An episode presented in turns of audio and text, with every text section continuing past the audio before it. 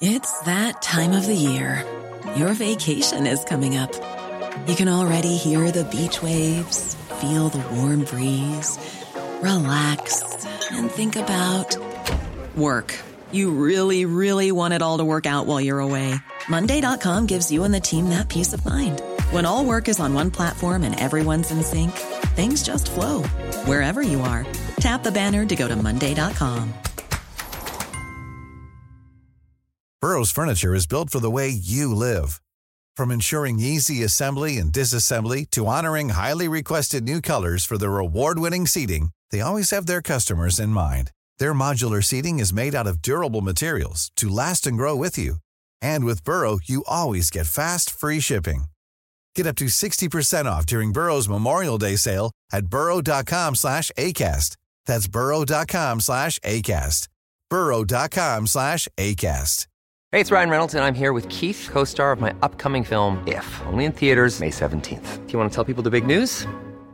All right, I'll do it. Sign up now and you'll get unlimited for $15 a month in six months of Paramount Plus Essential Plan on us. Mintmobile.com slash switch. Upfront payment of $45 equivalent to $15 per month. Unlimited over 40 gigabytes per month. Face lower speeds. Videos at 480p. Active Mint customers by 531.24 get six months of Paramount Plus Essential Plan. Auto renews after six months. Offer ends May 31st, 2024. Separate Paramount Plus registration required. Terms and conditions apply if rated PG. Välkomna tillbaka hörni. Ni lyssnar ju som ni vet på Nyans och vi är fortfarande inne i vårt kötta, kötta, spela in avsnitt, beta av så att ni ska ha och lyssna på precis hela sommaren, även när vi kanske gör annat. Ni lyssnar precis som vanligt på mig Kajan. Mig Paula. Och mig Hanna. Då har vi inspelningen igång. Så ja, åklagaren kan väl börja ställa frågor. Ja, tack. Det här är Nyans, feministisk true crime med Kajan, Hanna och Paula.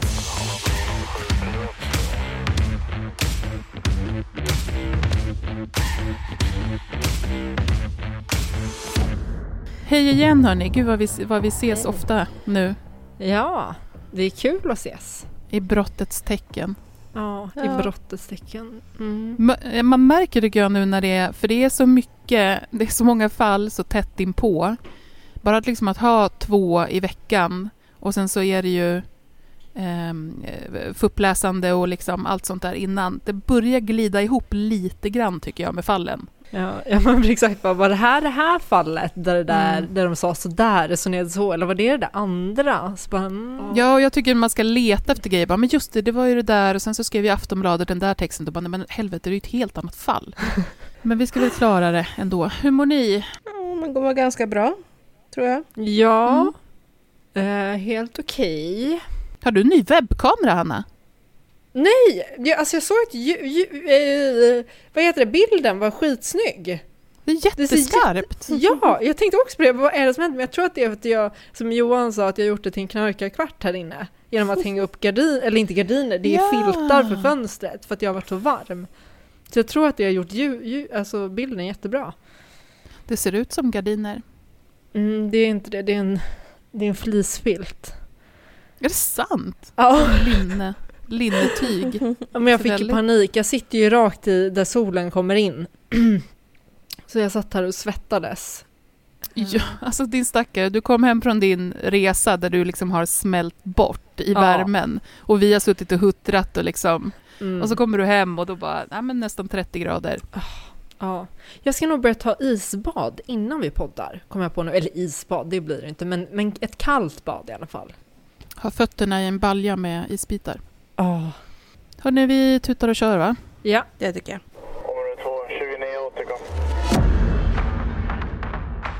Nyans, feministisk true crime med Kajan, Hanna och Paula.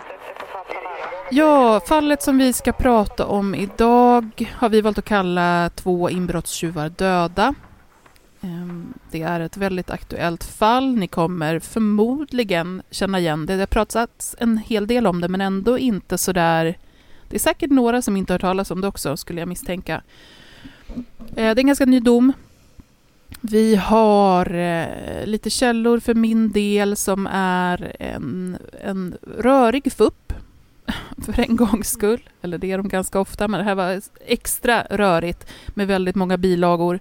Eh, vi har en dom, det finns ljudupptagningar från rättegången. Jag har också lyssnat på ett avsnitt eh, av Aftonbladet Krim som går igenom det här fallet. Eh, och sen så som vanligt så kommer vi ha rapporteringar och artiklar och annat, men det kommer vi in på sen. En del av anledningen då till att det här är ganska så rörigt eh, har att göra med att det är flera brottsrubriceringar i ett samma fall. Det är väldigt många personer som är inblandade på olika sätt. Vi kommer också att anonymisera varenda en. Ehm, så bear with us med våra eh, påhittade namn då. Så hoppas jag att det här ska bli begripligt. Vi får ta det eh, eh, lugnt och stilla så att ni hänger med.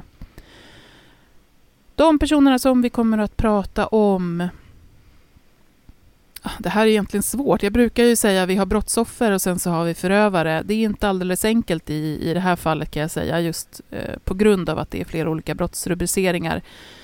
Men det är två personer som kommer att avlida och de personerna kallar vi för Raymond och för Lloyd.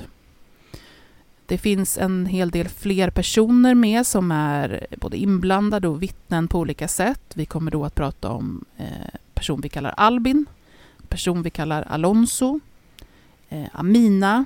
Vi kommer också prata om en person som vi omnämner som grannen. Och då förövaren eller personen som, som är anledningen till att de här två personerna dör kallar vi för Nils och hans flickvän är också med i bilden och henne kallar vi för flickvännen. Klockan 01.06, vi är i Ulricehamn, det är den 14 september 2022.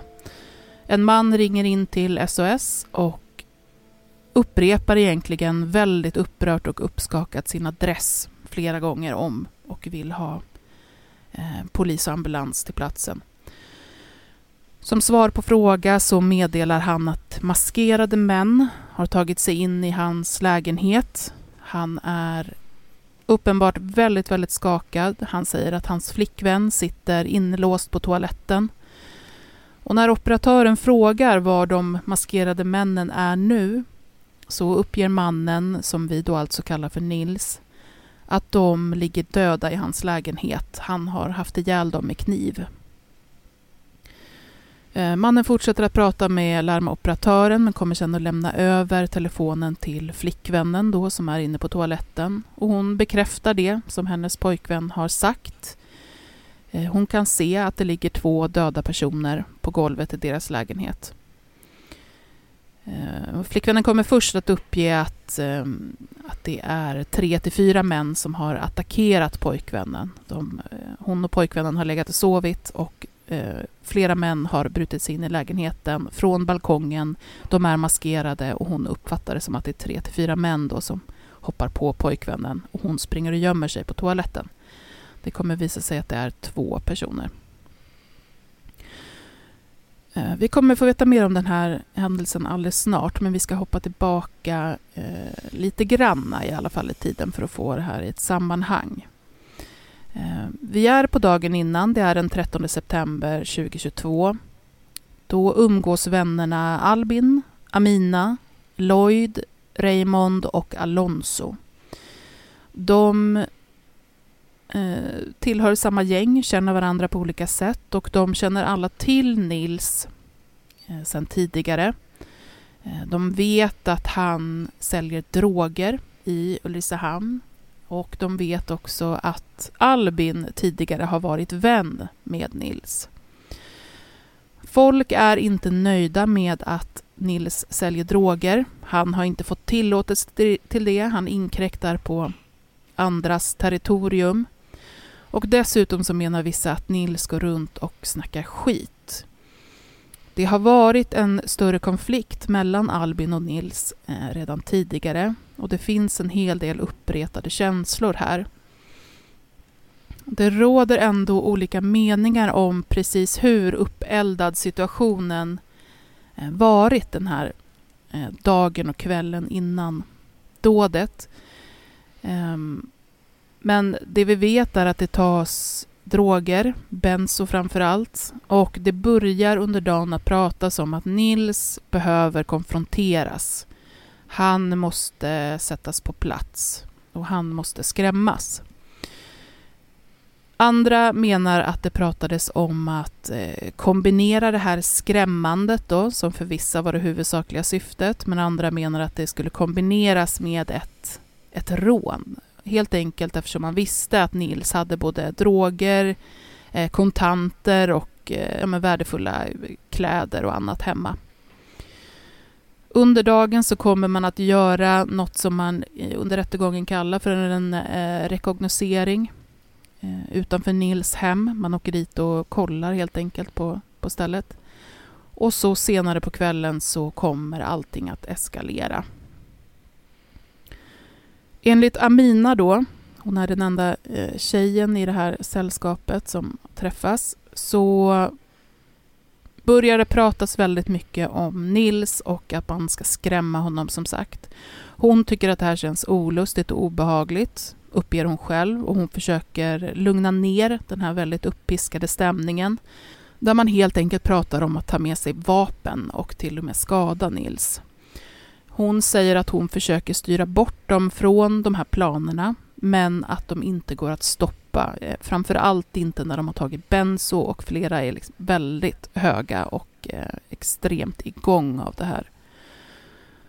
Alonso kommer att gå emot eh, det som Amina berättar och säga att hon snarare är en aktiv del i att piska på den här stämningen.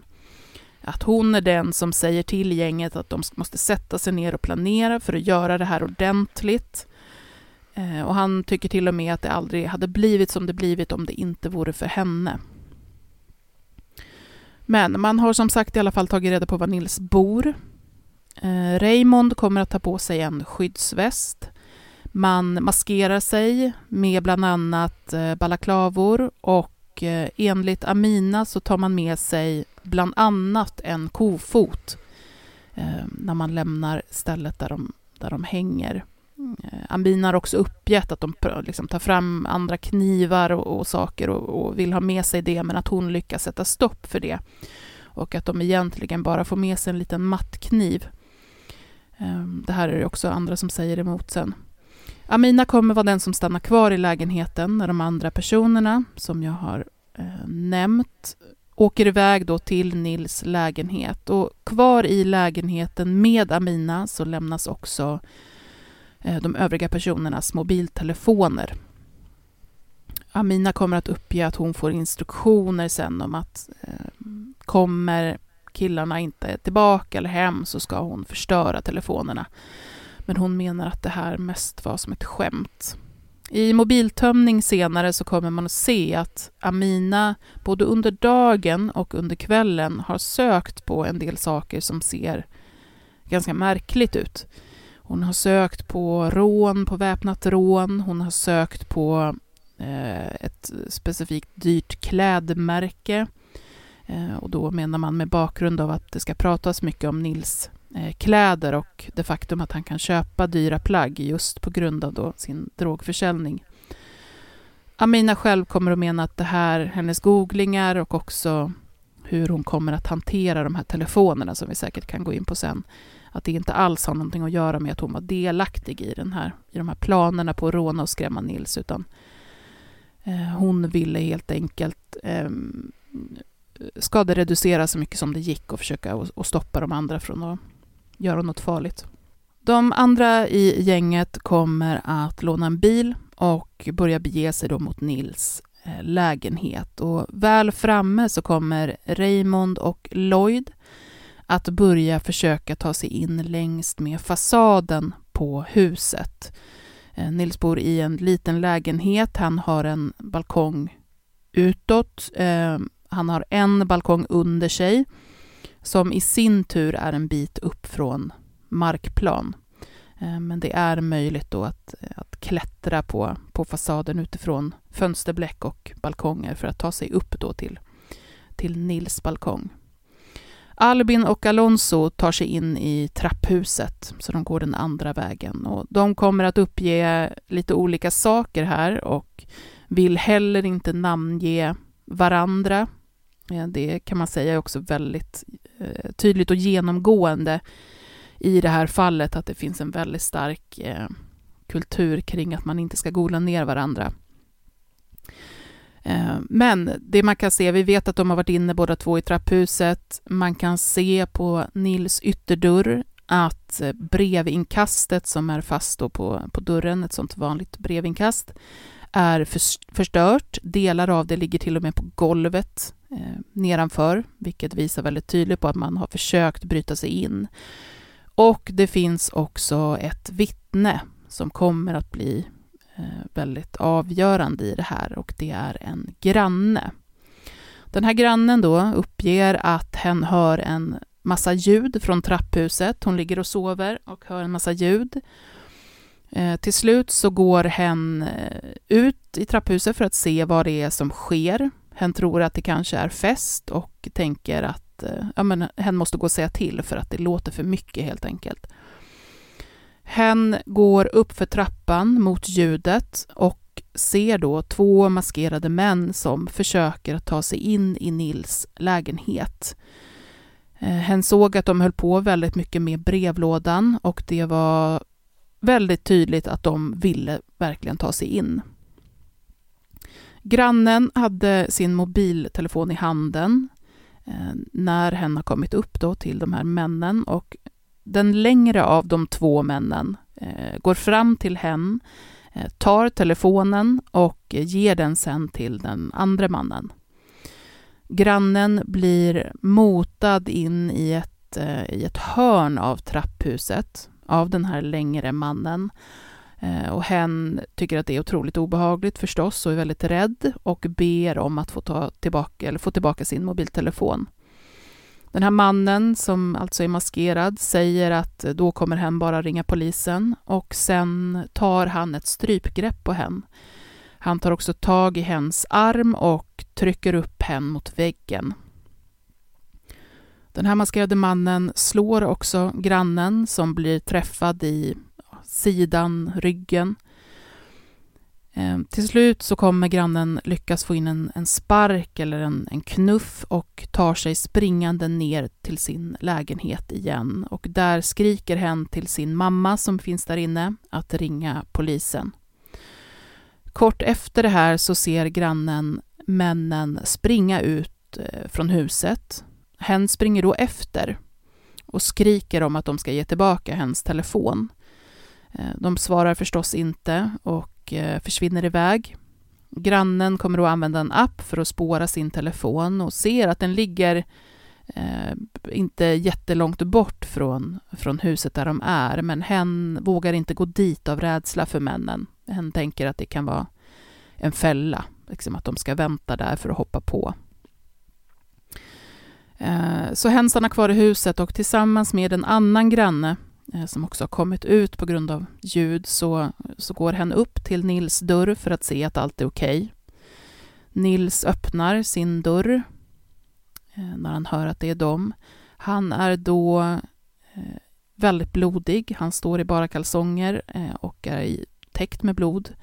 Han är otroligt skakig och grannen ser också att det ligger en död person i hallen. Eh, saken med den här grannen är också att hen känner Albin från att de tidigare har jobbat tillsammans. Och i förhör eh, kort efter händelsen så nämner hen Albins namn som att det skulle kunna vara han som slog henne i trapphuset. Eh, då baserat på att, för, för personen var ju maskerad, men baserat på det hen vet om Albin helt enkelt och eh, kroppsbyggnad och sådär. De två männen som hittas avlidna inne i Nils lägenhet är alltså Raymond och Lloyd. Ehm, polisen kommer till platsen eh, och ehm, ambulanspersonal också så, så märker man att personen är, är avlidna. Man märker det väldigt snabbt. Ehm, en av, en av personerna hittas då i hallen med, när man öppnar dörren så, så ramlar Eh, den personens ben ut, liksom, ut i trapphuset. Så så tryckt mot väggen och den andra personen ligger i vardagsrummet. Man ser att det finns otroligt stora mängder blod på många ställen i lägenheten, men framför allt i köket. Eh, man kan liksom se... Eh, men på bilderna så, så ser man att golvet i princip är täckt av blod och att människor i princip har halkat runt i det där. Man kan också se hela handavtryck i blod på väggen och så vidare. Eh, blodbildsanalysen som görs kan inte ge svar på om det, här, om det är skärande eller stickande våld som de här personerna visar sig ha utsatts för har skett någon annanstans än i köket. Ehm, så att det är framförallt i köket som man kan se att det har, det här, händelsen har ägt rum. De två avlidna personerna, då, Raymond och Lloyd, de har omfattande skador. Eh, bland annat flera stickskador på hals, eh, huvud, bål, armar och ben. Eh, det finns också tydliga avvärjningsskador.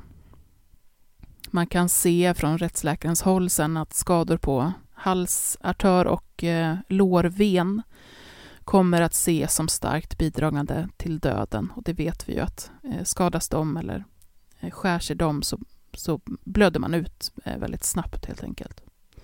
Sammanlagt så kommer man kunna konstatera ungefär 25 hugg och skärningar på de här två personerna. Nils då har, trots att han är eh, täckt i blod, har han i princip eh, inga större skador. Han har något mindre skärsår och han har eh, gått och trampat i glas, så han har glasbitar som sitter fast eh, under fötterna. Men utöver det så är det inga större skador. Och jag tänker att vi ska gå igenom vad Nils berättar då om den här händelsen. Han kommer först att berätta att han och Albin mycket riktigt tidigare var vänner, men att det skar sig dem emellan. Nils hade tidigare sålt droger, eh, sen slutade han med det och, och Eh, började plugga och skaffade sig jobb och sådär, men sen upptog han det här, den här drogförsäljningen igen. Eh, även om han säger att det var en mindre omfattning, att han sålde till personer som ville ha eh, kokain till fest. Liksom. Av någon anledning då som man inte, återigen på grund av den här, man får inte gola kulturen som man inte vill uppge i förhör, men det är ganska tydligt att det här handlar om att det är Eh, både Albin och Nils har sålt droger och eh, Albin uppskattar inte att Nils börjar göra det igen för att det inkräktar på hans territorium. Eh, men det uppstår alltså en konflikt de här två männen emellan och vänskapen uppför, upphör. Nils har under en ganska lång tid innan händelsen känt av en kraftig hotbild mot sig själv. Han uppger till exempel att han var väldigt vaksam när han gick ut, att han mest höll sig inne. Han åkte till jobbet och sen kom han hem. Eh, han berättar att det var personer som han inte ville stöta på helt enkelt. Och han vill inte säga, återigen, vilka personer som det här handlar om, men han säger samtidigt att under kvällen i fråga, då när det här sker, så förstod han vad det kunde handla om. Hotbilden bestod bland annat i att han fått höra att han ska dö, eh, att han ska betala 100 000 kronor för att han sålt droger då i Ulricehamn och den här hotbilden hade funnits ett drygt år, ett, ett och ett halvt år eh, innan händelsen. Så det har pågått under lång tid. Han berättar vidare att han och hans flickvän var hemma hos honom den här kvällen. De eh, gick och la sig tidigt, vid nio tiden. De skulle upp till jobb och skola start dagen efter. Eh, de hinner somna, men vaknar till på natten av att de hör ljud i trapphuset. De märker att någon är vid dörren. Det börjar ringas på upprepat. Det bankas hårt på dörren. Eh, de hör också att någon gör något med brevlådan. Det låter helt enkelt som att någon håller på att försöka bryta sig in. Nils och flickvännen försöker vara så tysta som det går så att det ska låta som att de inte är där, att det inte är någon hemma. De kommer höra en grannes dörr öppnas i trapphuset. Det här är väldigt, eh, väldigt eh, lyhörd bostad, säger alla som bor där också. Så de hör en grannes dörr öppnas i trapphuset och sen efter en stund så eh, tystnar ljudet. Så de tänker att de har lyckats med det här att de ska vara så tysta som möjligt för att ingen ska veta att de är hemma. Nils säger till flickvännen att det säkert bara var någon som hade gått fel. Men han uppger också att han säger det i princip bara för att lugna henne. Han tror inte på det där själv. Han är ordentligt uppskakad. Han går och tittar genom nyckelhålet eh, för att se ut, men han lyckas inte se någon där. Så Nils och flickvännen går och lägger sig igen. De hinner dock inte somna om innan de hör ljud igen. Den här gången är det från fasaden på huset och det är ljud från eh, metall. Nils hör också någon som pratar och han tänker att det är någon som håller på att klättra upp på balkongen. Anledningen till att han tänker det så snabbt är att han vet att det går att klättra upp på balkongen för han har gjort det eh, själv en gång tidigare. Han berättar att han tänker att nu är det över, att han kommer att bli mördad, både han och flickvännen. Och han kopplar, kopplar direkt den här situationen till hotbilden som finns mot honom. Han vill ha någonting, eh, något tillhygge för att skydda sig, men han vill inte gå från sängen till köket, för han vill inte att någon ska se att det rör sig in i lägenheten.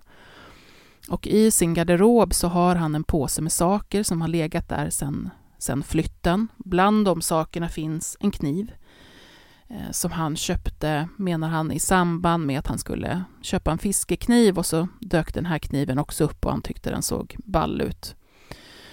Så han tar den här kniven från garderoben för att kunna försvara sig och det är en så kallad avfångningskniv. Det är en, en dubbeläggad kniv som används i jakt för att kunna avliva djur.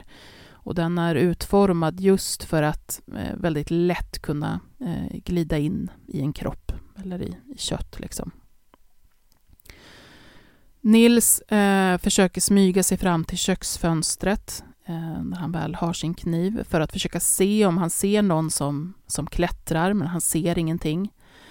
Och när han står där i mörkret så ser han då plötsligt skuggor som avspeglar sig eh, mot väggen och han ser konturerna av två maskerade personer på balkongen.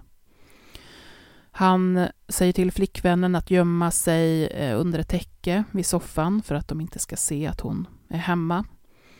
Eh, och han säger till henne också att eh, liksom, ducka och gömma sig väldigt tydligt så att hon inte ska synas. Och direkt efter det så hör de hur rutan krossas. Nils inser också samtidigt att det låter från ytterdörren igen och att det är personer där, så de har ingenstans de kan fly. Och sen är de två maskerade personerna inne i lägenheten.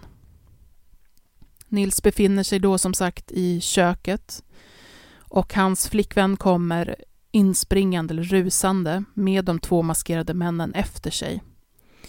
Eh, så det ser ut som att de jagar henne, men de springer förbi henne och hoppar på Nils direkt istället. Nils eh, skriker, han ropar på hjälp, han frågar dem vilka de är och vad de vill. Det är enormt tumult i köket med möbler som rasar runt och, och saker som slits ner. Medan då de här två männen attackerar Nils eh, och Nils försöker försvara sig. Och under tiden så tar sig flickvännen in på toaletten och låser dörren. Hon hinner inte få med sig sin telefon in dit, så hon kan inte larma därifrån. Sen menar Nils att han inte kan redogöra för exakt hur det blev så mycket blod i köket och hur de här två männen fick så omfattande skador. Han säger att det antagligen är han som tillfogat de skadorna, men han minns inte hur det har gått till. Han vet att han, han har kniven och han fäktar och försöker värja sig med den, men han, han kan inte redogöra för, för olika stick och hugg. Så. Eh, det var mörkt och det gick väldigt fort. Han uppger att han bara ville överleva och att allt gick på autopilot. Eh, de här män, maskerade männen sa ingenting, de svarade inte på hans frågor. Och sen plötsligt, när det har varit det här tumultet i köket, så backar de bort från honom. Nils säger att han bara ville överleva och att allt eh, gick på autopilot. Eh, de här maskerade männen sa inte någonting, de pratade inte, de svarade inte på hans frågor, utan plötsligt så eh, vände de om och, och liksom backade bort från honom. Nils ser då att den ena killen ramlar ihop i vardagsrummet på väg mot balkongdörren. Den andra är på väg, Eh, han är ute i hallen, på väg mot ytterdörren och hinner fram till den, men sen kollapsar han. Nils blir väldigt chockad, han får panik. Han frågar flickvännen som är inne på toaletten om hon är okej. Okay. Och så hör han någon utifrån, från trapphuset igen, som ropar Aina kommer. Eh, han går och tittar genom köksfönstret och ser snart två maskerade män eh, springa iväg utanför. Efter det så går han tillbaka till vardagsrummet, han hämtar sin mobil som är där och han ringer till SOS. Eh, det ska också sägas att Nils eh, efter det här kommer att kasta ut en, en matlåda som han har eh, bakom sin dator och i den så är det droger och den kastar han ut innan polisen kommer till platsen. Albin menar i, jag kommer verkligen inte gå igenom det här något långt, men han menar i korthet att han inte hade för avsikt att råna Nils, utan att han bara ville skrämma honom från den eh, inkräktande droghandeln som han höll på med. Jag kan också säga att Albin har en jävla attityd i alla förhör. Um, Alonso kommer att mena att han var på plats, men att det var eh, alltså väldigt motvilligt från hans sida. Han eh, ville inte följa med och eh, han var egentligen bara med för att försöka få de andra att avstå från den här planen och försöka liksom förhindra det. Eh, men de lyssnade inte på honom och därför befann han sig också i trapphuset. Det är en miljard andra detaljer, men det, kommer bli fullständigt obegripligt om vi ska ta allting, så att vi får se vad vi lyfter in sen i, i diskussionen. Nyans, feministisk true crime med Kajan, Hanna och Paula. Hey, it's Ryan Reynolds and I'm here with Keith, co-star of my upcoming film If, only in theaters May 17th. Do you want to tell people the big news? All right, I'll do Sign up now and you'll get unlimited for $15 a month in six months of Paramount Plus Essential Plan on us. Mintmobile.com slash switch. Upfront payment of $45 equivalent to $15 per month. Unlimited over 40 gigabytes per month. Face lower speeds. Videos at 480p. Active Mint customers by 531.24 get six months of Paramount Plus Essential Plan. Auto renews after six months. Offer ends May 31st, 2024. Separate Paramount Plus registration required. Terms and conditions apply if rated PG. Hiring for your small business? If you're not looking for professionals on LinkedIn, you're looking in the wrong place. That's like looking for your car keys in a fish tank. LinkedIn helps you hire professionals you can't find anywhere else, even those who aren't actively searching for a new job but might be open to the perfect role. In a given month, over 70% of LinkedIn users don't even visit other leading job sites. So start looking in the right place. With LinkedIn, you can hire professionals like a professional. Post your free job on linkedin.com slash people today.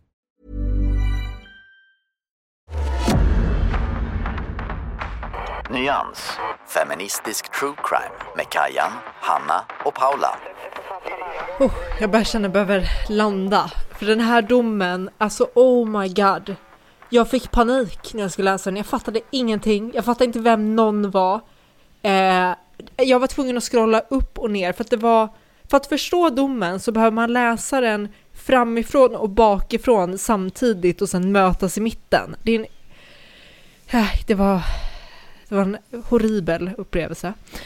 Eh, jag kommer börja, börja med att säga att jag kommer lämna alla narkotikabrotten hit och dit utanför det här. Och jag kommer inte heller gå igenom exakt alla åtal, utan jag kommer ta det som är relevant för det vi har pratat om här, det som Kajan har gått igenom. Nils åtalas i första hand för två fall av dråp och i andra hand för synnerligen grov misshandel och vållande till annans död av då Lloyd och Raymond. Han nekar till brott och menar att han har agerat i nödvärn eftersom att de angrep honom och att han därför inte ska dömas för det. Han kommer också, nu sa jag ju precis att jag inte kommer ta upp narkotikabrottet, så gör jag det ändå. Men det är en specialare för Nils. Nils åtalas också för narkotikabrott. Ni kommer fatta i slutet varför jag tar upp det. Albin åtalas för ett fall av misshandel och det gäller att han har skallat en person som inte har med det här fallet att göra utan har gjort det tidigare. Och han erkänner det brottet och han döms för det. Men eftersom att det inte hör till den här händelsen så kommer jag lämna det, bara så att ni vet. Så den, den delen är avklarad. Och domen bara konstaterar i princip det här, de går inte igenom det närmare. Han åtalas också för ett fall av rån mot den här grannen, ett fall av, och ett fall av försökt till grovt rån. Och det är då det han gör, alltså det här vid dörren mot Nils och flickvännen. Han nekar till det här, de här brotten, rånen och försöket till grovt rån, men han medger att han har varit på platsen. Alonso åtalas för ett fall av rån, och då är det av grannen, och ett fall av försök till grovt rån, på samma sätt då som eh, Albin. Han nekar till det här, men säger i tingsrätten, eh, så som tingsrätten skriver då att han säger, han har, eh, han har låtit sig övertalas att följa med till platsen, men har frivilligt tillbakaträtt och lämnat platsen. Han eh, har endast, endast befunnit sig i trapphuset för att stoppa och förmå sina vänner att komma ut. Han har inte deltagit i rån med eh, annan. Och det är ju lite det här med tillbakaträtt, att när man till en viss punkt, när det gäller sådana här försöksbrott, man kan ju, om man avbryter någonting så kan man upp till en viss punkt eh, frivilligt tillbakaträda och då har inget brott skett. Just det, att de kutar från platsen. Ja, nej, utan han menar att, att han... Ja, det är inte riktigt nej. klart vad han menar egentligen. Men ja, jag vet inte om han menar just att de kutar från platsen, men han menar i alla fall att han inte har... Han har inte gått hela vägen till att ha försökt råna nej. Nils och flickvännen, utan att han har frivilligt sagt nej men vänta det här är inget bra, vi sticker härifrån, jag vill inte det här. Och att han menar att de har gjort det innan man har nått den punkten då, då det blir ett brott. Sen, sen är det oklart exakt vilk, när, när han menar att han har tillbakaträtt. Uh, eh, för att han säger ju, det kan ju vara när de springer därifrån, men jag tror att han menar redan tidigare eftersom att han säger att han har befunnit sig i trapphuset för att stoppa dem och få sina vänner att inte göra det. Vilket mm låter som bullshit. Men, men eh, mm. det, jag ska hålla mig till diskussionen. Amina åtalas för medhjälp till försök till grovt rån i första hand och i andra hand till skyddandet av brottsling och hon nekar till brott. Det finns omfattande bevisning i det här fallet. Det finns jättemånga förhör med vittnen. Det finns samtalshistorik, beslag av eh, olika saker, bland annat de här balaklavorna, sökningshistorik på nätet, larmsamtal som spelats upp, eh, massor med fotografier, DNA-bevisning, blodspår eh, som man har, ja, väldigt mycket både skriftlig och muntlig bevisning. Jag tänkte att vi ska börja med rånet av, som gjordes liksom mot Nils. Det här inbrottet och rånet. Och i det är då fallet då där Albin och Alonso står åtalade. Och då kan man väl börja att säga att för att något ska vara ett rån så krävs det att man vill, liksom ville stjäla av personen. Och det är, det, här, det är därför Albin menar att han bara ville skrämma eller kanske inte det därför, men hur som helst. Albin menar att han bara ville skrämma och hota Nils. Eh, och därför menar han då att det kan inte vara ett rån, eftersom att ett rån, då vill man ju tillgodogöra sig saker som den här personen har. Och tingsrätten köper det här eh, till viss del och säger att det må mycket väl vara så att hans primära syfte har varit att skrämma och hota Nils. Men så skriver de så här. Genom att de har varit fyra personer som åkt till Nils och gemensamt inlett sitt agerande mot denna, samt med beaktande av att de andra gärningsmännen uttryckligen påtalat sitt intresse för Nils pengar, narkotika och diverse egendom, vilket diskuterats upprepat under dagen och kvällen den 13 september 2022, är det tingsrättens bedömning att Albin får anses ha accepterat de, de andras avsikt med resan och i sin tur att det då i sin tur är hans avsikt. Så att man säger så här, ja din, din eh, ditt syfte kanske var att skrämma och så, men du åkte ju med folk som tänkte råna honom och mm. därför så spiller det över på dig.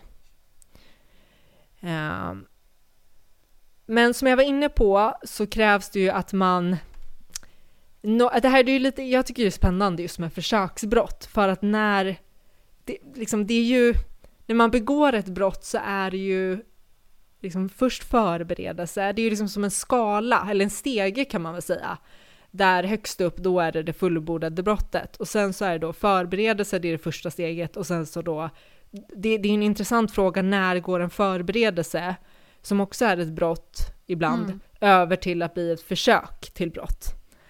Eh, och det som tingsrätten konstaterar i det här fallet är att så här, ja, de, de har haft en brottsplan, den har varit ganska ostrukturerad, men det har ändå funnits en brottsplan.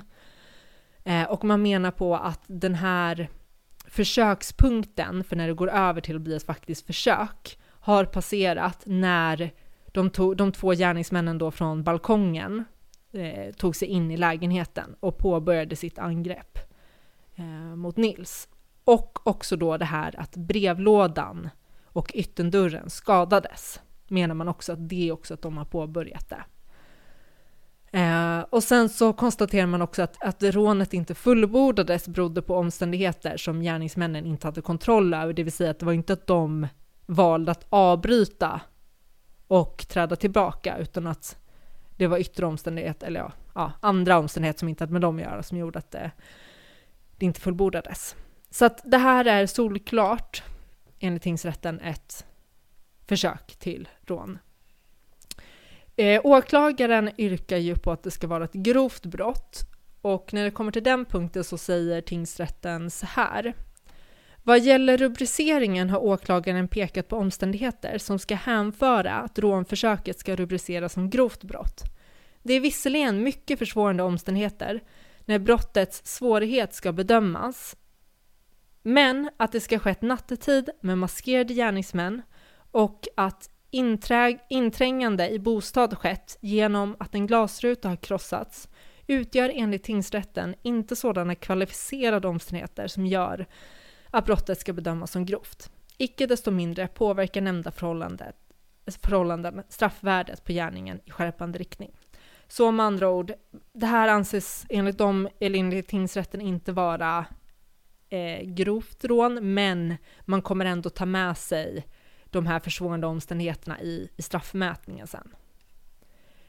Så man kan väl säga så här att tingsrätten köper inte eh, Alonsos invändning om att hans enda syfte att vara på plats var att försöka avstyra dem, eh, Eh, de övriga gärningsmännen från, från att begå ett brott. Eh, han har tingsrätten konstaterar att han har klätt sig maskerat, precis som de övriga gärningsmännen. Han har åkt med i bilen, precis som de andra, och han har deltagit vid det de kallar för uppvaktningen av eh, att de har sparkat och sådär på Nils lägenhetsdörr. Och att det är därför uppenbart att han, han har varit med på noterna. Eh, så det, det, det, är det. Båda ska därför dömas, som sagt, för försök till rån. Nästa grej som jag kommer ta upp är Amina och det brottet som hon åtalades för. Nu kan det här kännas lite omvänt, eh, men jag försökte följa hur tingsrätten har tagit upp saker.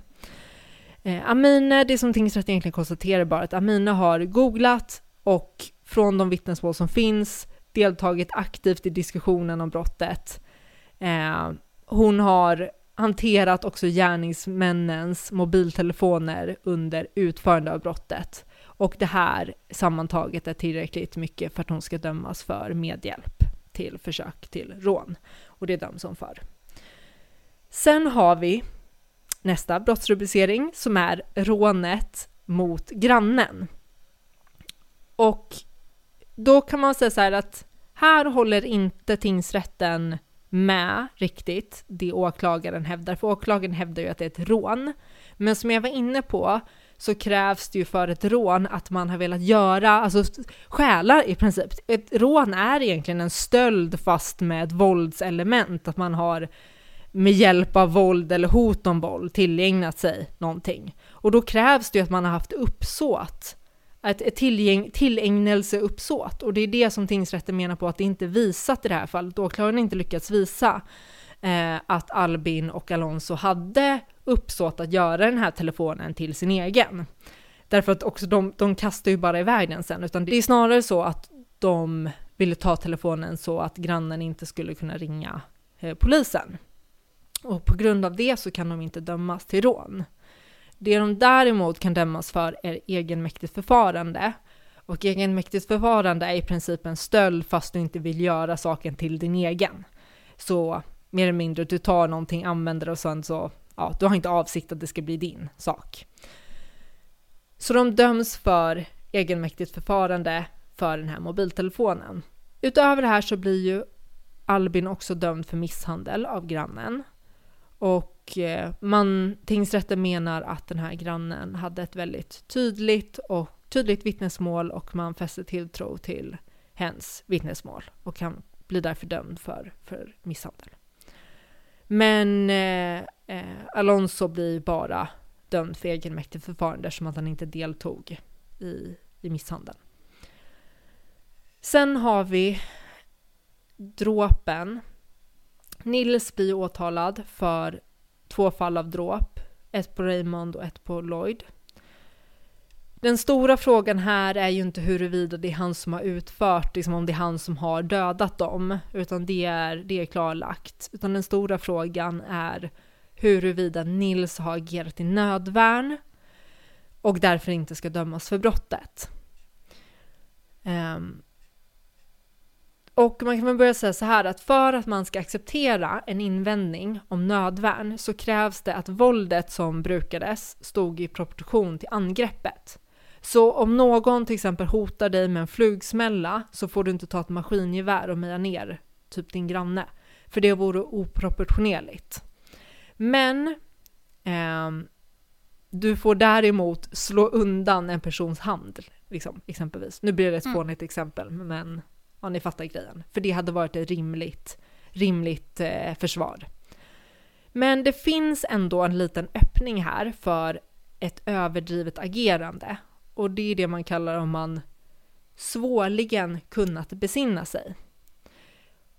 En sån situation kan uppstå om man inte haft tid att tänka eller man blivit väldigt, väldigt rädd och panik, panikslagen. Då kan det vara en situation då man tar till alldeles för mycket våld och ändå blir ursäktad, trots att det är oproportionerligt. Och då tittar man på om det funnits tid för eftertanke. Man tittar också på personens personliga egenskaper. Alltså på den som har agerat i nödvärn. Exempelvis om någon har väldigt låg impulskontroll kan det göra att man accepterar att personen tar i lite för mycket. Det är åklagaren som har bevisbördan för att det inte rör sig om en nödvärnssituation. Och för det fallet att det visar sig att det rör sig om en nödvärnssituation så har åklagaren att bevisa att personen agerat utöver vad nödvärnsrätten tillåter. I det här fallet så har åklagaren medgett att Nils befunnit sig i en nödvärnssituation, men gjort gällande att det våld som Nils använde var beyond vad som är tillåtet. Nils uppgifter, det Nils berättar, blir de som kommer läggas till grund för bedömningen i det här fallet, konstaterar tingsrätten. Det Nils berättar får stöd av den övriga bevisningen. Eh, och det han berättar stämmer också överens med vad han har sagt tidigare förhör, observationer som har gjorts av vittnen och så vidare.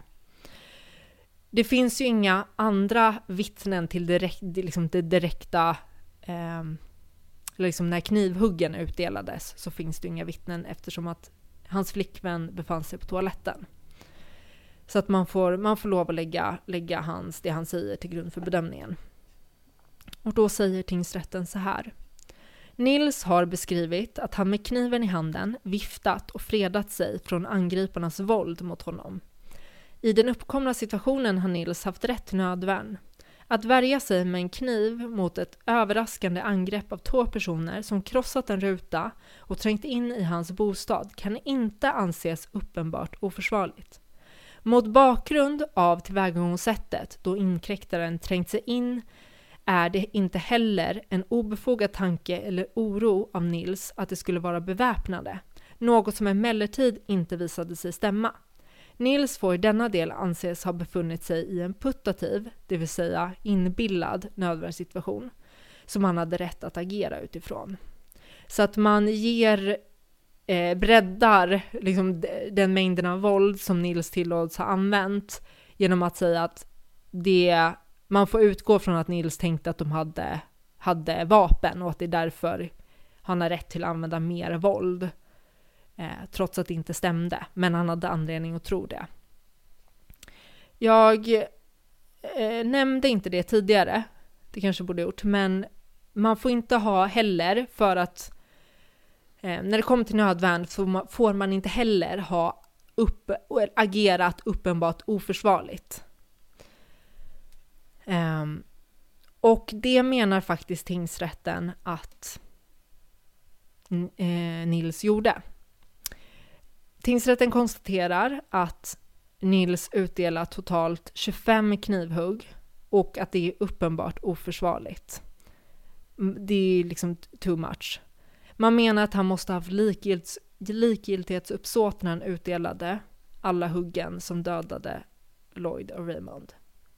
Men trots det här, då, trots att det, det här våldet var uppenbart oförsvarligt, så Sammanfattningsvis konstaterar ändå tingsrätten trots det att, och då skriver de så här.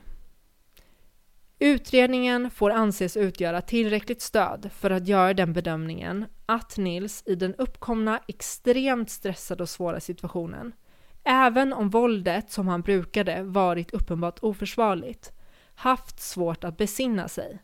Hans gärning ska därför vara fri från ansvar i enlighet med reglerna i 24 kapitlet, sjätte paragrafen brottsbalken om nödvärnsexcess. Och nödvärnsexcess, det är det här jag pratar om när man använder, man har rätt att använda nödvärn, men man använder mer våld än vad som är eh, acceptabelt.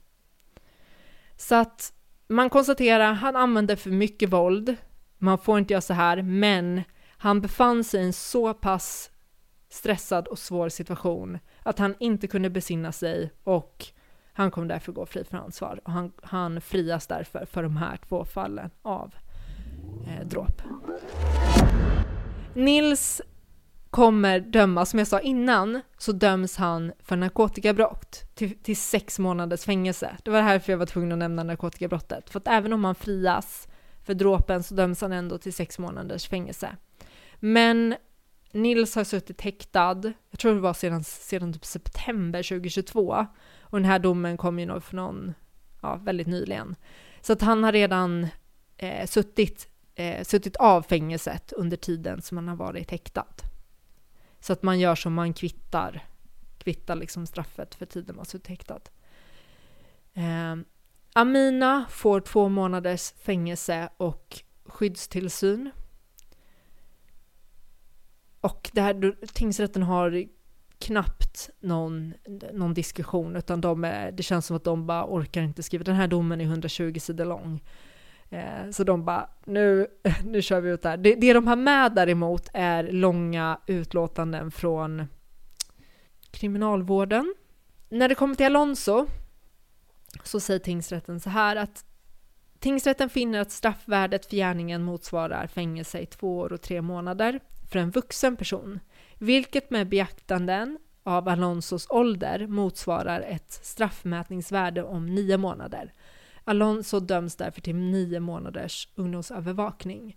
Eh, för vid tillfället av brottet så hade inte Alonso fyllt 18 år ännu. Han var 17 och ett halvt tror jag. Man diskuterar lite, både när det kommer till Albin och Alonso, lite fram och tillbaka om eh, vård, men, men kommer fram till att det, det är inte aktuellt.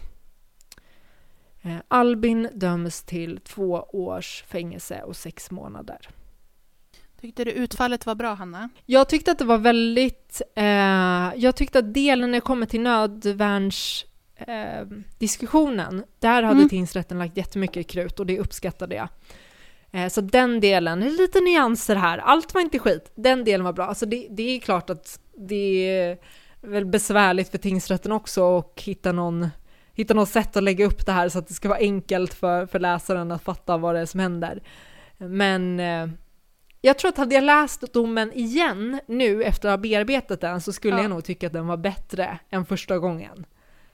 Eh, Och den jag menar, och det är ju på ett sätt, det är ju lite orimligt också av mig att förvänta mig att jag ska få en liksom helt välskriven, alltså helt Mm. jättelätt tillgänglig eh, dom. Men vissa, jag vet att vissa tingsrätter har ju en sammanfattning, vilket jag älskar. För då kan man läsa den Mm. och sen fattar man vilka alla är och sen blir det lättare. Men eh, jag, eh, jag, jag tycker det är svårt att bedöma straffet. Jag har ingen aning om, eh, här, jag vet inte. Det är, ja, I guess, I guess att det var, jag har ingen åsikt om straffet i det här fallet, om jag säger så. För att jag har ingen koll på vad som är rätt och rimligt för de här typerna av brott. Men jag håller helt med tingsrätten ehm, om att Mm. det var rätt att fria för dråp. Eh, jag håller, ja men jag skulle egentligen säga att jag håller Mm. med i alla delarna. Vad de har kommit fram till, deras slutsatser håller jag med Mm. ehm, helt och hållet i. Men, men straffet Mm. så är det så här, I guess, I guess it's bra. Jag tyckte, um, jag tyckte att det var bra, eh, jag vet inte, jag, jag passar på att säga något om straffet. Jag, ja, det är säkert bra. Vad tyckte ni då? Jag reagerade väl lite på att man kommer fram till att det inte var grovt rån. Eh, det tyckte jag kanske att det fanns lite... eh, Jag är inte benhård på det. Jag reagerade på det och, och tänkte att äh. Eh, jag tycker att eh, nödvärnssituationen är eh, utifrån den hotbild som fanns mot Nils och utifrån eh, liksom, kontexten. Maskerade män bryter sig in från olika håll, de har ingenstans att fly, han har en partner i lägenheten, så tycker jag att det är, eh, jag skulle säga, fullt rimligt. Jag har inga liksom, betänkligheter. Nästan lite åt liksom, andra hållet att eh, eller det är klart. Jag vet inte om jag kanske tycker att det är så, ett så överdrivet våld kanske. Nej, alltså det som själva att, att så här kan man väl säga och det tyckte jag att tingsrätten försökte säga. Eh, men det kanske, jag, jag kanske var dålig på att förmedla det. Men just det här att, att hugga en person som gör inbrott hos dig 25 gånger med kniv, det är too much, det får man inte göra. Men det själva agerandet att svinga, för det som Nils hade gjort var ju att han hade ju panik svingat den här kniven för att freda sig själv. Det säger man ju att så här, det, det är rimligt Och jag kom att på göra. en sak som jag inte gick igenom riktigt och det var ju lite med det här, man har ju lagt ganska Mm. mycket krut på det här med eh, blodbildsanalys och så.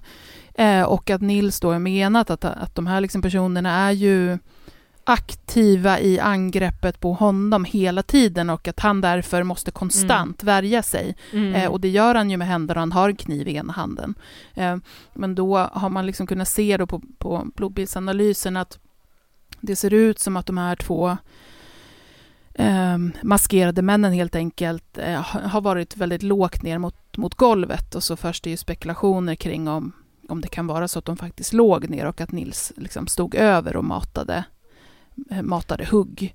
Eh, för att Mm. det skulle kunna, eh, ja, men det påverkar ju då att han liksom är i något överläge eller sådär. Ehm, Mm. Mm.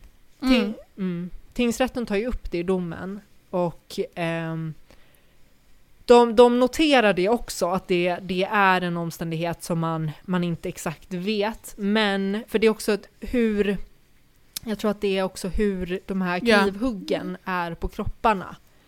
Ger också sken av att så här, det kanske var någon som Och i gjorde ryggen det också. uppifrån. Jag tror det är något hugg i Mm. huvudet och sådär. Och, ja, i ryggen som är såhär, men vänta, hur blev det här om, om personen inte var över? Mm. Men tingsrätten köper Nils förklaring om att Nils, för det Nils hade tidigare berättat också, att han hamnade på golvet vid något tillfälle och att man Mm. menar då att om han fäktar vilt och liksom i princip ligger ner Ja, precis. Och, och att de här ske. maskerade männen då kan stå lutade Ja. över och då är ganska långt ner. Och att blodbilden liksom kan... Och Ja. Sen går de ju in lite på det om att det kan vara eftersom att det är blod i, i övriga delar av lägenheten och att kropparna då liksom hittas inte i köket. Att man resonerar kring ifall han liksom kan ha sprungit efter och eh, fortsatt hugga och sånt där. Men det, man hittar ju inga, inga belägg för det. Mm. Och jag tror också att det, det som tingsrätten verkligen uppskattar i det här fallet är ju också att Nils har hållit sig till en, han har liksom berättat från början och sen har det, Mm. den versionen har stått, stått kvar. Och det framgår också som att han har berättat Mm. allt, allt han minns och vet om det. Mm. Håller med. Eh, Det är i alla fall min uppfattning. Jag håller med er. Jag tycker också att det var en ändå... Alltså ur domsynpunkt, eh, domslutssynpunkt skulle jag säga, Mm. så eh, tyckte jag att det var en rimlig dom. Eh, sen, sen var den inte helt rimlig Mm. skriven, Nej. men det är ju en annan femma. Vi lyckades reda ut det. Med lite diskussioner fram och tillbaka, vem som var vem och legat var. Och... Jag bara skrev så här i Slack, så här, Ja. vem fan Ja, är. XXX? Det, det här är sånt där. De också hade väldigt mycket olika smeknamn på varandra och samma person kan det därför eh, finnas liksom i både dom och förundersökning under två eller tre olika namn. Och, ja, det hjälpte liksom inte situationen så att säga. Du sa, Hanna, lite att du hade inte så mycket koll huruvida det här var rimligt i avseende påföljd och sådär. Men jag tänker att vi... Jag, jag har ju mitt favoritfall till exempel med pappan som skjuter ihjäl barnets mobbare som är på väg att brytas in. Eh, och han blev ju friad. Mm. Helt till exempel. Och jag vet att det finns något mer fall också med någon som skjuter ihjäl eh, en, en person som är på väg att bryta Jag sig känner- in. Så att det finns ju fall. Och jag Mm. Jag, tänkte, jag tänkte inte så mycket på, på just när det kommer till dråpet, utan på de andra, Ja, de, ja. de som blev fällda. Jag är helt med, att det är normal, alltså helt med på att det inte är något konstigt att han blev friad för det här, utan mer på det andra. Då är jag med på hur du tänkte också. jag är med på hur domstolen tänkte, nu är jag med på hur du tänkte. Men eh, det kan man ju också rikta sig ändå till, till de som lyssnar liksom att ja, det blir tydligt även för er liksom att det här Mm. är Ja, ja, det är så här domarna ska se ut egentligen i ett sånt här fall. Att visst, viss mängd mått får man använda för att freda sig själv, speciellt i sitt eget hem. Och eh, beroende på situation så kan man använda väldigt mycket våld. Eh, och faktiskt komma undan med det. Mm. Alltså det jag upplever mellanåt och även liksom lite i diskussioner som har varit kring det här fallet, att folk har någon sån här liksom känsla av på något sätt att ja, men om man blir angripen någon som bryter sig in i ens hem och typ börjar slå skiten ur en så, så kommer man bli dömd för misshandel om man typ så mycket som knuffar dem lite för hårt. Och så att folk mm. liksom har inställningen att det här med självförsvar, det är bara ploj för att man kommer typ aldrig att få igenom en sån grej eller sådär. Men det stämmer ju verkligen inte, utan det, Nej, det finns faktiskt nej, ganska goda möjligheter att kunna få igenom ett, ett självförsvars eh, försvar, så att säga. Om det verkligen är ett självförsvar, som i det här Mm. fallet att bryter Mm. sig fyra maskerade personer in i ens hem och man hugger dem med kniv eller slår skiten ur dem så kan det finnas en möjlighet faktiskt att komma undan. Ja. Och en till grej som jag ville poängtera nu när du säger det också, att som jag tror jag glömde ta upp, att det är också så att ytterdörren är ju blockerad av att Mm. där står också två gärningsmän. Så de var ju helt instängda i lägenheten och kunde ju inte, Mm. kunde inte fly någonstans. Och det gör ju också att det blir en extra Mm. svår situation. Precis, man brukar ju liksom dra gränsen någonstans. Vet du, att det, du får använda den mängden våld som krävs för att du ska kunna ta dig ur situationen. Men är man då omringad av folk och inte kan fly någonstans, ja då blir ju plötsligt fönstret för hur mycket våld som går att använda större. Ja, och när du är övertygad om att de är där för att ta livet av dig och du dessutom har en Ja. anhörig liksom, i, eh, i lägenheten. Precis. Ja. Alltså det, det finns mycket grejer som liksom bygger upp till att det, är, det här är, är ganska solklart fall av självförsvar. Mm. Även om man som, som även rätten gör då kan diskutera hur vidare eventuellt drogs lite för långt. Ehm, så det, det jag tycker är ganska intressant det är ju hur förhållandevis lite diskussion det har blivit eh, av det här fallet. Man ska säga i de vanligare hårdare tag, bejebb, eh, SD-kanalerna, Flashback och liknande. Mm. Vilket jag tror kanske har att göra med också att det här, de här inblandade ungdomarna, för de var ju unga, hade väldigt, väldigt blandade ursprung. Mm. Så det var ju liksom inget, det här är inte heller något fall där, där det går för lilla rassesvansen att bara, ja, titta här på knarklangarna och buset som vi har importerat in och vad de ska hålla på. Just det. Um, för att det, det såg liksom inte riktigt ut så, det var ganska 50-50. Mm. Kan man väl säga i ursprung på de här. Um, så att det ja, det gör att de som brukar vara intresserade av brott har varit ganska tysta, samtidigt som jag tycker att det här är liksom snarare ett av de mer intressanta fallen för att det är så många inblandade. Mm. Vi ska ju göra ett annat sånt fall här i sommar också med, med väldigt många inblandade. Och det är någonting, för egen del i alla fall, som fascinerar mig lite extra men samtidigt skrämmer mig lite extra med sådana här fall där det är så många liksom som, som hakar på den här gruppdynamiken som uppstår. Eh, för det ser man ju, tycker jag, ganska tydligt i för, förundersökningsprotokollet, att det är lite så här i, i fuppen att alla ville vara med på det, mm. men sen när det gick åt helvete så ville plötsligt ingen vara med på det längre. Nej.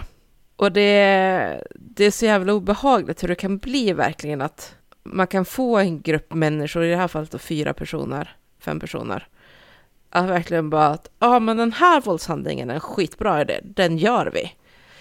Och faktiskt gå med, alltså ja, vi, vi diskuterar ju lite fram och tillbaka med det också på eh, mordet på Magnus Natschki. Med det här vad, vad som skulle krävas för att man ska vara med och göra liksom något riktigt, riktigt hemskt våldsdåd. Eh, men där, där kändes det ju som att i det fallet så var det ju mer att eh, förövaren vart så pass rädd för sina anhörigas liv. För att de blev hotade på olika sätt och han blev hotad på olika sätt. Mm. Att han inte såg någon annan utväg än att också gå till attack. Medan här blir det ju mer en, en väldigt destruktiv eller liksom skadlig dynamik som växer fram av att alla äggar på varandra, alla vill vara med. Um, och det här har man sett även i eh, gruppvåldtäkter till exempel. Att det är ofta liksom att en person drar igång och är ledaren liksom som kommer med idén och, och driver den framåt. Men när det går över en viss tröskel så hakar alla på. Mm. För att ingen vill vara liksom fegisen som, som drar sig ur eller liknande. Och alla vet också eh, som du var inne på Kajan i, genomgången, att det blir det här uh, no snitch. Mm. Grejen också att ingen ska vara den som de andra kommer misstänka för att vilja challa. Så alla bara följer med. Ingen kan liksom klara av att sätta mm. stopp. Mm. Jag vet inte om man ska se det som tur eller otur att det den här gången blev förövarna som råkade mest illa ut och inte det tilltänkta offret och den oskyldiga grannen som bara råkar vara på fel plats vid fel tidpunkt. Men... Ja, det är också så här, jag, jag tänkte på det som du sa med Magnus Natschke, liksom, eh, situationen och olika scenarion som kan få en att uh, vara med och göra någonting så här riktigt vidrigt. Att i det fallet så var det ju verkligen konsekvensen av att inte vara med på det var att anhöriga mm. liksom kan dö. Medan i de här situationerna är konsekvensen av att inte vara med mm. på det är att man typ ses som en svikare för gruppen. Så det blir väldigt olika mm. motivatorer liksom. Men det är mm. väldigt, alltså exceptionellt tydligt i det här fallet tycker jag, just med den här snitch-kulturen. För... Eh, man, man vill inte, även fast man står och säger så här, jag försökte, få, jag försökte avråda mm. alla och eh, nej jag hade inte det uppsåtet, nej jag ville inte det och sånt, så vill man så här, man vill inte prata om vad de, an- vad de andra gjorde. Och det kan man ju också säga att eh, Amina får eftersom att hon pratar eh, väldigt mycket med polisen eh, om det, sin version då. att hon eh, har blivit kallad det ena och det andra och eh, fått en del hot och sånt också och, och blir betraktad som golaren. Men det är ju det också, att det är ju lätt att säga bara att ja, nej, men det var bara att de skulle kunna riskera att ses som, eh, som golare. Men, men som du säger, de, alltså, den som faktiskt blev sedd som golare har ju nu hot. Ja. Eh, en hotbild mot sig och Mm. kanske även då mot sin familj och sådär. Så att på vissa sätt så är det ju inte helt olikt ändå känslan som i, i Magnus Natschke, Nej, liksom, det är när, inte- när de öppet hotade hans familj om inte Nej, han var med på mordet. Eh, även om det inte är lika uttalat här som i Magnus Natschke-fallet, så finns det ju fortfarande lite den här grejen, eh, och säkert mer hos dem som ändå liksom känner varandra och vad de andra går för och sådär, att sviker du oss så förlorar du inte bara all social tillhörighet, utan risken är att vi kommer ta mer än så utav det. Mm. Mm. Jag tror det är lite svårt också för, för oss att överblicka vad konsekvenserna av att inte, inte gå med gruppen skulle kunna Mm. vara. Jo, men samtidigt tror jag också att man inte ska förringa den biten. Alltså är ens hela sociala tillvaro och egentligen identitet uppbyggd kring en grupptillhörighet eh, så är det nog ofta också tillräckligt starkt för att vara den motivatorn så att det inte behövs det här Ja, att ja, men om jag inte är absolut. med på det här nu så är jag rädd för att de kommer eh, skada mig utan att fallet blir så pass stort ändå. Liksom. Jag tror att det är starkare. Jag, jag tror att den aspekten har en större påverkan på Mm. egentligen alla människor än, än liksom risken för att bli utsatt för hot eller Mm. andra konsekvenser. Jag tror att det är jätte, jättestarkt till sån här grupp, grupptillhörigheten och att vara en del av gruppen och att den liksom, kulturen som man har i gruppen och sånt. Alltså en fördel med att människor är flockdjur, det är ju att det ändå finns någonstans en inneboende vilja av att passa in, göra rätt, ta hand om varandra för att liksom man vill ha en familj. Baksidan av det är ju att det kan få folk att eh, göra farliga saker eh, och skada andra av rädsla för att annars bli ensamma. Mm. Så kan man väl säga. Ja, att, att bli utstött är ju liksom eh, rent, jag tänker, om man tänker lite så här basala mänskliga behov så är ju att bli utstött djupt rotat i Mm. oss som någonting superfarligt. Jag vet ju bara min, min egna extrema FOMO så Mm. fort jag missar någonting liksom. Ja, men jag tror att det, också, det har ju till viss del att göra med överlevnadsinstinkt. Att eh, en gång i tiden så l- överlevde man inte så bra som människa om man var ensam. Man behövde flocken för att klara sig. Och att då bli utstött, det var ju mer eller mindre en dödsdom. Så att vi vill ju verkligen inte det. Eh, nej men eh, absolut och, och, och sen samtidigt får man lägga till dimensionen av att lever du i en situation eller ens bara en del av landet där ehm, ett liksom utanförskap från samhället eller liksom ett svek från samhället är eller upplevs vara större så kommer ju den viljan att tillhöra grupp bli så mycket mer viktig för dig. Och just när det kommer till överlevnad också, för att då har du inte eh, det skyddsnätet som kanske jag anser att jag har i, i liksom en samhällsstruktur eller liksom uppbyggnad på det sättet. Och sen tänker jag också på Alonso som Mm, är mm. 17 och ett halvt.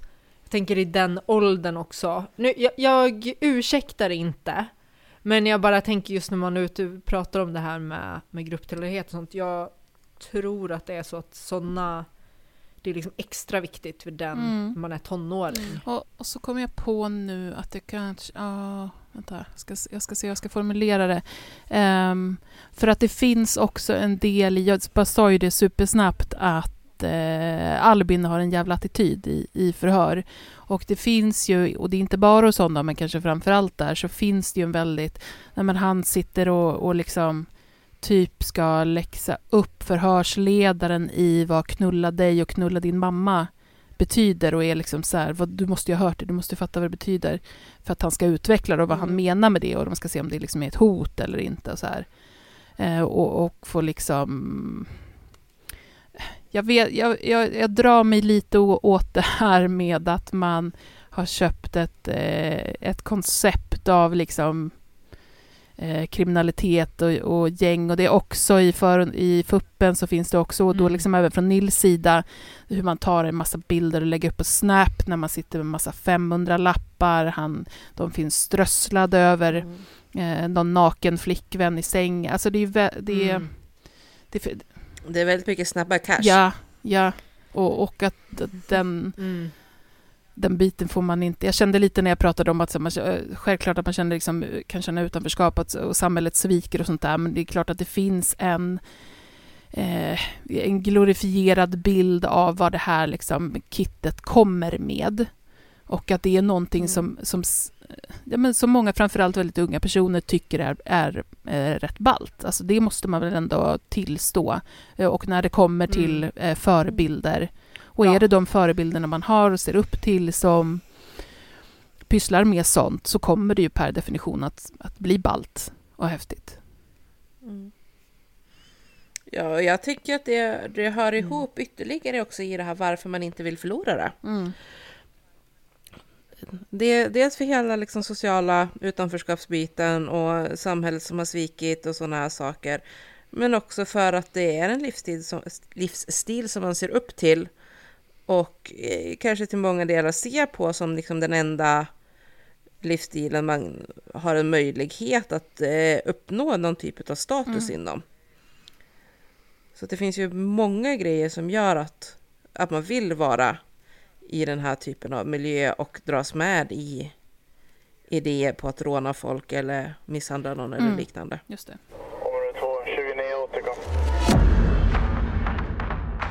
Nyans.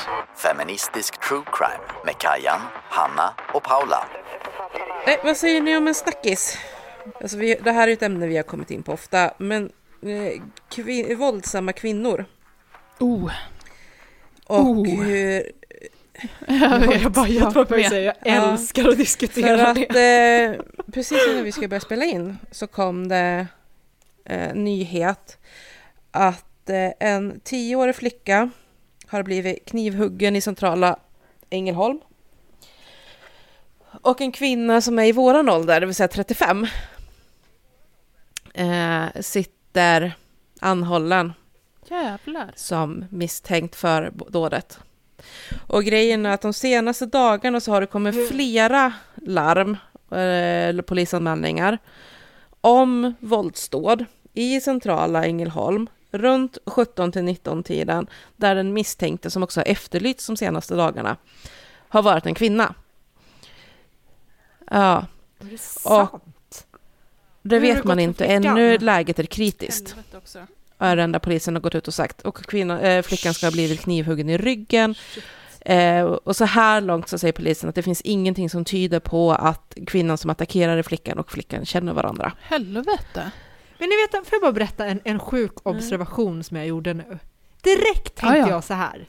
Hon måste Ja. vara psykiskt sjuk. Den här kvinnan. Det var min första reaktion. Så hade Nej. ju inte jag reagerat om Nej. hon var man. Det första jag drar sig är att hon måste vara Mm. psykiskt sjuk.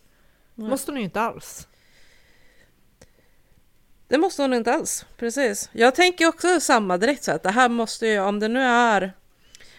Polisen eh, säger att de kommer ju givetvis utreda om det här kan vara samma kvinna som är den som har varit efterlyst de senaste dagarna. Eh, och det verkar väl ganska troligt med tanke på att då alla anmälningarna om våldsdåd och var den här, den här flickan blev attackerad är inom ett väldigt liksom snävt geografiskt område. Och inom ungefär samma tidsram för varje attack också. Vad spännande nu. Jag, Men- gud, nu måste jag bara säga direkt att för nu skulle, jag måste titta på det på telefonen för att få fram. Eh, och, Mm. och sökte på det. Första träffen är då från Aftonbladet. Flicka knivhuggen i Ängelholm, man gripen. Och så tryckte jag på den. Tänkte det kanske är något annat Mm. då, men då är det ändrat. Eh, flicka knivhuggen, Mm. kvinna gripen. Ha, ha, då, Mm. och då är frågan, har de fått fel uppgifter först eller har de utgått ifrån att liksom, en person är gripen och då har... För jag läste också, jag fick också Mm. upp en notis och då var det kvinna gripen. Det står längst ner på Aftonbladets artikeln som uppdateras regelbundet nu att det tidigare har stått att det var en man i 40-årsåldern som är gripen, Mhm. men att det har visat sig vara felaktigt. Okej. Mm. Men jag funderar på om det kan vara så att eh, det, de bara drog en slutsats först, för att det är en man som hittade flickan och bar henne till ett närbeläggande eh, bostadsområde och knackade dörr tills någon kunde öppna och hjälpa Mm. honom att larma polis och eh, så att han kunde göra hjärt och lungräddning. Och då tänker jag så att om det är någonting att äh, Aftonbladet bara hört att det var en man som har burit på, Mm. på flickan eller något Mm. sånt där och så drog slutsatsen att då måste det vara förövaren. Och sen hör de, säger polisen att någon har gripits och så slår de ihop det Mm. liksom. Men sen när det kommit lite mer detaljer från polisen att det är en kvinna som har blivit gripen och det var en man som räddade flickan så, så har de kunnat uppdatera då. Jag kommer att tänka på det här fallet där ehm, det som blev ett, ett cold case, va? Ehm, med en eh, ung pojke och en äldre kvinna som blev eh, nerhuggna med väldigt alltså, kort intervall på gata och man förstod Mm, inte alls mm. vad det var. Och sen lyckades man via eh, alltså DNA och släktforskning långt senare eh, få rätt på, på vem det var. Det finns några intressanta eh, dokumentärer om det. Men där, där var det ju just den här eh, psykiska ohälsan och eh, mördaren då som helt enkelt eh, säger sig ha fått eh, liksom, känt ett tvång av och att han måste döda och det var ett visst antal personer eh, och sådär. Så Mm. det är väl inte helt, är det någon, Mm. jag tänker i och för sig, fast är det psykisk ohälsa så brukar det väl ofta också kunna vara att det, att det sker vid ett tillfälle, att det är något som, som snappar till. Eh, har det varit samma Mm. person nu som det är upprepat i flera dagar? Precis, det är ju det som är lite obehagligt att det, det ska vara någon som liksom, att det ska pågå att under en längre tid, de här grejerna där man misstänker att det skulle kunna vara samma person. Det var se, 31 maj till 7 juni Mm. och alltid mellan klockan 17 och Mm. 19. Och det här hände ju också då vid 17-tiden. Just det. Ja, det här är ju exceptionellt. Det här är ju inte vanligt. Mm. Både att det är en kvinna men också att det är. Ehm, om vi nu förmodar att det är en och samma person, det är i alla fall i samma område vid samma tidsintervall som, Mm. som utför upprepade attacker. Men också ett, ett Mm. o, liksom helt oprovocerat Nej, exakt. och de inte känner varandra. Alltså gärningspersonen och offret känner inte varandra. Det är Alla de här parametrarna gör ju att det här Extremt egentligen är ovanligt. sånt som inte kan hända. Eh, det var ju någon månad sedan nu ju, då, då hade ju snackisen pratat om det här med ryktesspridning. För då var det ju också en flicka i typ 10-årsåldern som var knivhuggen på en lekplats i Göteborg. Och där fanns det inte, visade det sig att det inte heller fanns någon koppling mellan förövaren och henne, utan det var också bara en sån här oprovocerad kontakt, eh, kontakt, oprovocerad attack. Men då var det en manlig förövare. Men jag vet inte mer, men jag tycker det känns som att det har varit mer kvinnor inblandade i den här typen av våld på sistone. Alltså som förövare, inte bara som Mm. offer. Om man, tar liksom så här minus gäng, eh, alltså yrkeskriminella som har Mm. gått bananas i Stockholm den här helgen till exempel och skördat jättemånga liv. Så det som är liksom på en mindre skala där det inte ligger kriminella uppgörelser bakom. Det går ju att se på Brå. Jag tänkte jag ska försöka hitta någonting men det blir ju för nästa år, eller för förra året menar jag, för 2022. Eh, Det hade ökat med 69 procent mellan 2020 20 till 2022. Är ökningen på 69 procent? Ja, vilket betyder alltså nio fall. Mm. Ja, Jag försökte säga, jag satt och kollade Flashback lite grann nu för att försöka få någon pejl på eh, absolut inte vad det är som har hänt, men, men vilka, vilka fördomståg man kommer hoppa på. Mm. Och det är ju eh, naturligtvis invandrarspåret. Eh. Eh, och sen också trans. Att det skulle vara en transkvinna. Mm. Kan jag säga så här då, jämfört med 2012 eh, så har andelen lagföringsbeslut mot kvinnor ökat med ungefär 16 mord per år. Eller 16 beslut per år, vilket är en ökning med Oj. 267 procent. Där ser man. Medan lagföringsbeslut mot män ökade med 129 beslut per år, eller 140 procent. Så att det har varit en snabbare ökning bland kvinnor att begå våldsbrott, så jag är inte helt fel ute. Nej, verkligen inte. Det, det är möjligtvis, om jag ska dra en egen slutsats, Gärna. så skulle en liten del av det kunna vara det faktum, eh, mot slutet i alla fall här då, efter 2020. För att en del, en ganska stor del av ökningen skedde ju, eller vi hade en ganska tydlig ökning där ju från 2020 fram till 2022. Eh, Mm. Årets siffror finns ju inte ännu, givetvis. och eh, där tänker jag mig att det skulle kunna vara lite det här att man även när det gäller kvinnor har blivit hårdare på bedömningarna kring dråp och mord. Ja. Eh, för man kan se att andelen lagföringsbeslut för dråp har minskat hos både män och kvinnor medan andelen som döms för mord istället har ökat. Kan det vara så att fler kvinnor, alltså att gängkrimin... Eller är det här minus gängkriminaliteten? Nej, det här är utifrån- med allt. Men kan det vara, jag Men tror man- att jag läst någonstans att det är fler kvinnor som är också aktiva i, i gäng nu än tidigare. Ja, men det är det. Men de är inte i det, det är inte de som skjuter på varandra. Nej. Bland de som skjuter på varandra så är det nästan till 100% män. Så att det är inte där som har drivit upp. För kvinnorna gör mer sådana här grejer som att transportera narkotika till exempel Mm. för att polisen typ inte kollar dem. De kollar bara killar. Mm. Nu har ju polisen vapen börjat och- bli mer på att muddra eh, även tjejer då liksom. Men under lång tid nu så har det ju varit att det har varit säkrare att transportera vapen och, och droger och sådär att kvinnor gör det. För de blir Mm. inte kontrollerade på samma sätt som männen. Det här är ganska farfetched, men jag tänker att, det, att det, ökningen är just i samband med pandemin och, och isolering. Tror ni att det kan finnas någon koppling till, eftersom att vi vet att eh, ehm, våld i nära relation ökar i samband med det. Tror ni att det här kan, skulle, någon liten del av det skulle kunna vara någon ytterligare konsekvens av... Ja, Jag Jag tror att en liten del av det kan förklaras. Sen Ja. har ju ökningen skett ändå liksom sedan 2012. Så att även om Mm. det har ökat på snabbare efter pandemin så skedde det ju ökning redan innan det också. Mm. Eh, men, men jag tänker också eh, antifeministiskt av mig kanske, men att, eh, att en del av den här ökningen också rent krasst handlar om jämställdhet. Alltså att om eh, när fler kvinnor känner att de också kan skaffa sig ett våldskapital, att man inte behöver vara utlämnad till män, eh, eller att, den som, alltså att folk ska vara störst och starkast eller liknande, att det Mm. faktiskt också kan få fler kvinnor att ta steget. Eh, sen om det är i, i vissa fall mot eh, en manlig förövare eller i andra fall bara av att de själva vill hävda sig. Just det. Så, så kan jag tänka mig, för att återkommande som jag ibland kan störa mig på i feminismen är ju ändå liksom det här att man i många rum har lite attityden av att ja men kan killarna göra det så ska vi göra det också. Utan att Mm. kanske, man analyserar inte alltid liksom så att jo, killarna gör de här grejerna, men är det bra? Mm. Utan det är liksom så här, ja men de gör det, så då ska vi också kunna göra det.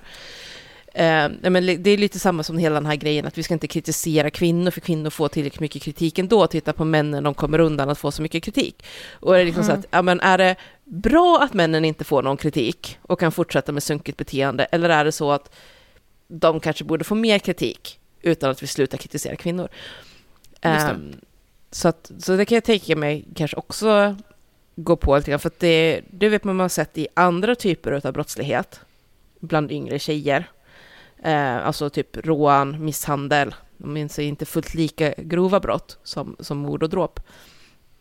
Att det finns mer av en attityd att kvinnor kan också. Alltså eh, Mm.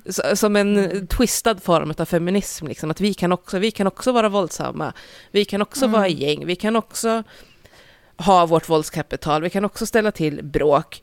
Fuck att vi ska sitta och vara snälla och lydiga och lyssna när inte killarna behöver göra det. Vi kan också vara bråkstakarna. Ja. Liksom. Ja. Så jag ja, men tror det, är, det är väl inte så konstigt här också. egentligen att så här uppluckrande av könsnormer också kommer kunna få med sig effekter som vi eh, liksom rent utifrån i, i, nö, inte nödvändigtvis tycker är önskvärda. Alltså vi, vi vill ju inte att fler ska bli mördare liksom, eh, rent Nej. generellt.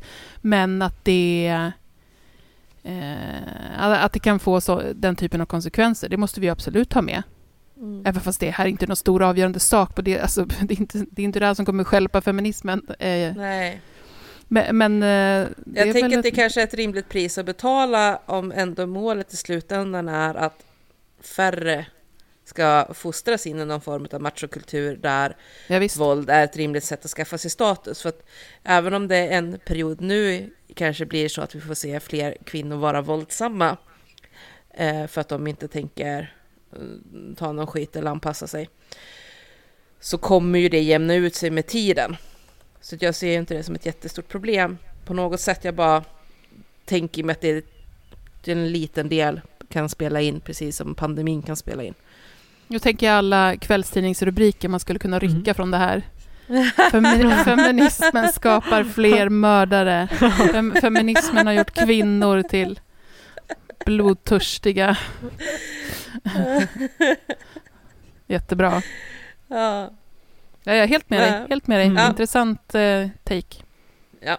Men det där kan vi fundera vidare på. Nu är jag mest nöjd över att jag hade rätt i min lilla hunch där om att det känns som att det är fler och fler kvinnor som... Mm. Älskar att ha på skit här. Underbart, underbart. Du har Finns så ingen bra hunches. Ja, riktigt bra Ja. hunches.